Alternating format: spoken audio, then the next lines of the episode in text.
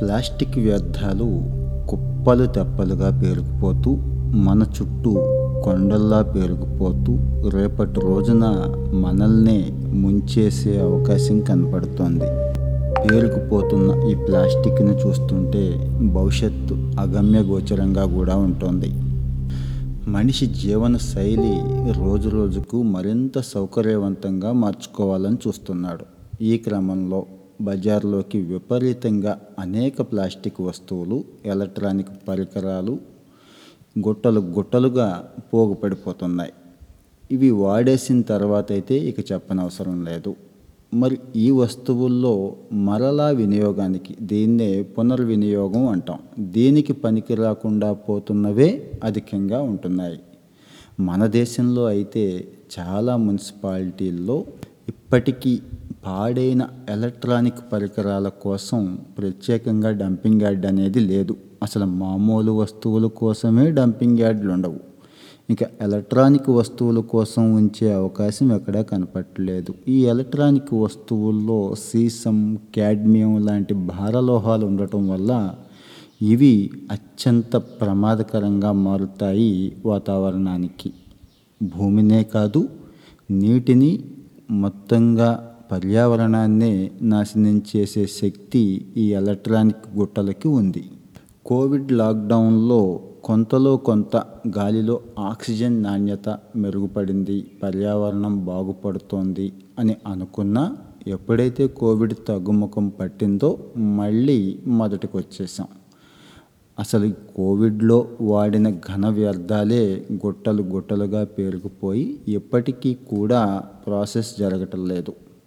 మన దేశంలో పంతొమ్మిది వందల తొంభైలో రెండు వేల మూడు వందల కోట్ల టన్నుల ఘన వ్యర్థాలు ఉత్పత్తి అయితే రెండు వేల ఇరవై నాటికివి ఏడు వేల ఎనిమిది వందల కోట్ల టన్నులకు పెరిగాయి. రెండు వేల యాభై నాటికి పదమూడు వేల కోట్ల టన్నుల వరకు చేరే అవకాశం ఉందని అంచనా. పెరుగుతున్న జనాభాకు అనుగుణంగా తాత్కాలిక వినియోగానికి సంబంధించిన ఉత్పత్తులు విపరీతంగా మార్కెట్ను ముంచెత్తుతున్నాయి. మనం కూడా వాటిని వాడటానికి ఎప్పుడు ఇంట్రెస్ట్ చూపిస్తూ ఉంటున్నాం. యూజ్ అండ్ త్రో అనే కల్చర్ అందరికీ కూడా బాగా అలవాటైపోయింది. దీంతో పర్యావరణానికి తీవ్రంగా నష్టం జరుగుతోంది. మరి ప్రపంచవ్యాప్తంగా వినియోగంలో ఉన్న ప్లాస్టిక్ వస్తువుల్లో దాదాపు అయితే సగం ఒకసారి వాడి పాడేసేవే ఉంటున్నాయి. ఒక ప్లాస్టిక్ సంచిని వాడి పాడేశాక మట్టిలో కలవకుండా అది వంద సంవత్సరాల పైగా ఉంటుంది. ఇక నదులు సముద్రాలైతే చెప్పక్కర్లేదు. ఎక్కడ చూసినా ప్లాస్టిక్కే. ఈ నదులు సముద్రాల్లో ఉన్న జీవజాలం విపరీతంగా ఇబ్బంది పడుతోంది. ప్లాస్టింగ్ కోసం తయారవుతున్న ప్లాస్టిక్ అయితే మరీ దారుణం.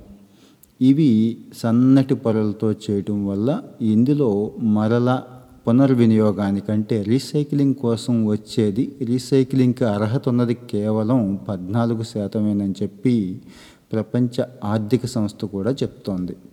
ఇందులోనూ ఖచ్చితంగా పునః పునర్వినియోగానికి వచ్చేది కేవలం రెండు శాతమే. ఇలా మిగిలిపోతున్న వ్యర్థాలు సముద్రంలో నేల మీద గుట్టలు గుట్టలుగా పేరుకుపోతున్నాయి. ప్రస్తుతం అయితే సముద్రాల్లో పదిహేను కోట్ల టన్నుల ప్లాస్టిక్ వ్యర్థాలు పోగుపడి ఉన్నాయనేది ఒక అంచనా. ఇది రెండు వేల ఇరవై ఐదు నాటికైతే సముద్రంలో ఉన్న ప్రతి మూడు టన్నుల చేపలకి ఒక టన్ను ప్లాస్టిక్ సమానంగా ఉంటుందనేది ఒక అంచనా. రెండు వేల యాభై నాటికి ఈ నిష్పత్తి మరింత పెరగబోతుందన్న అంచనాలు చాలా ఆందోళన కలిగిస్తున్నాయి. పర్యావరణానికి తీవ్ర హాని చేస్తున్న ఈ ప్లాస్టిక్ వాడకాన్ని కట్టడి చేయటానికి అలాగే ఒకసారి వాడి పాడేసే ప్లాస్టిక్ ఉత్పత్తులపై కేంద్ర ప్రభుత్వం ఇటీవల పూర్తిగా నిషేధం విధించింది. వచ్చే ఏడాది జూలై ఒకటో తేదీ నుంచి ఈ నిర్ణయం అమల్లోకి వస్తుంది నిషేధం విధి విధానాలపైన కేంద్ర కాలుష్య నియంత్రణ మండలి ఇప్పటికే రాష్ట్రాలకైతే సమాచారం ఇచ్చింది. ప్రపంచవ్యాప్తంగా పట్టణీకరణ విపరీతంగా పెరుగుతోంది. దాని పర్యవసానంగా కొత్త సమస్యలు ఉత్పత్తి అవుతున్నాయి ప్లాస్టిక్ వ్యర్థాల మూలంగా గాలి నేల భూగర్భ జలాలు విపరీతంగా కలుషితం అవుతున్నాయి ఎంత శ్రమించినా ఎంత కష్టపడినా ప్రపంచవ్యాప్తంగా వినియోగిస్తున్న ప్లాస్టిక్లో రెండు వేల నలభై నాటికి కూడా అంటే advanced technologies advanced processing technologies అందుబాటులోకి వచ్చినా కూడా కేవలం నలభై రెండు శాతం మాత్రమే మరలా వినియోగంలోకి తేగలం అంటే రీసైక్లింగ్ చేయగలమని ప్రపంచ ఆర్థిక సంస్థ కూడా చెప్తోంది.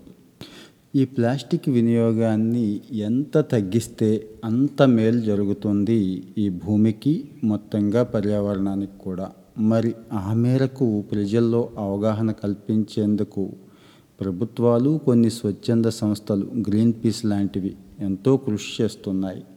పర్యావరణ అనుకూల ఉత్పత్తుల వైపు ప్రజలైతే ఇప్పుడిప్పుడే ఇంట్రెస్ట్ చూపిస్తున్నారని అమెరికాకి చెందిన ఒక సర్వే కూడా చెప్తోంది. ఈ సర్వేలో నలభై ఎనిమిది శాతం ప్రజలు అవగాహన కలిగి ఉన్నారు పర్యావరణాన్ని కాపాడుకోవడానికి అనుకూలమైన ఉత్పత్తుల్ని వినియోగించాలి అనేది వీళ్ళ అభిప్రాయం అనేది ఓ సర్వే చెప్పింది.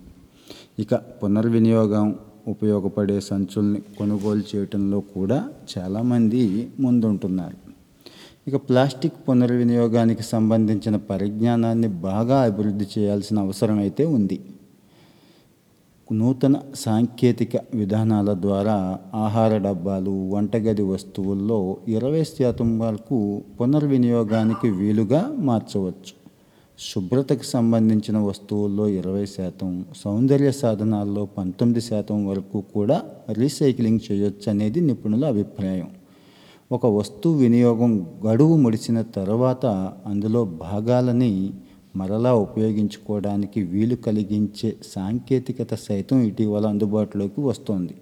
ప్రపంచవ్యాప్తంగా అనేక ప్రభుత్వాలు పునర్వినియోగ ప్లాస్టిక్ వస్తువుల కొనుగోలుకి ఎంతో ప్రోత్సాహాన్ని ఇస్తున్నాయి ఇటువంటి ఉత్పత్తులకు బజార్లో మంచి భాగస్వామ్యం కూడా కల్పిస్తున్నాయి. ఇటలీ యూకే చైనా ఆస్ట్రేలియా దక్షిణాఫ్రికా అమెరికా వంటి దేశాల్లో ఈ తరహా కార్యక్రమాలు బాగా అమలవుతున్నాయి. పునర్వినియోగ వస్తువుల తయారీని ప్రోత్సహించేందుకు కొన్ని కార్పొరేట్ సంస్థలు కూడా పెట్టుబడులు పెట్టేందుకు ముందుకొస్తున్నాయి. ఇండియా సైతం ఈ అవకాశాలని ఉపయోగించుకోవచ్చు.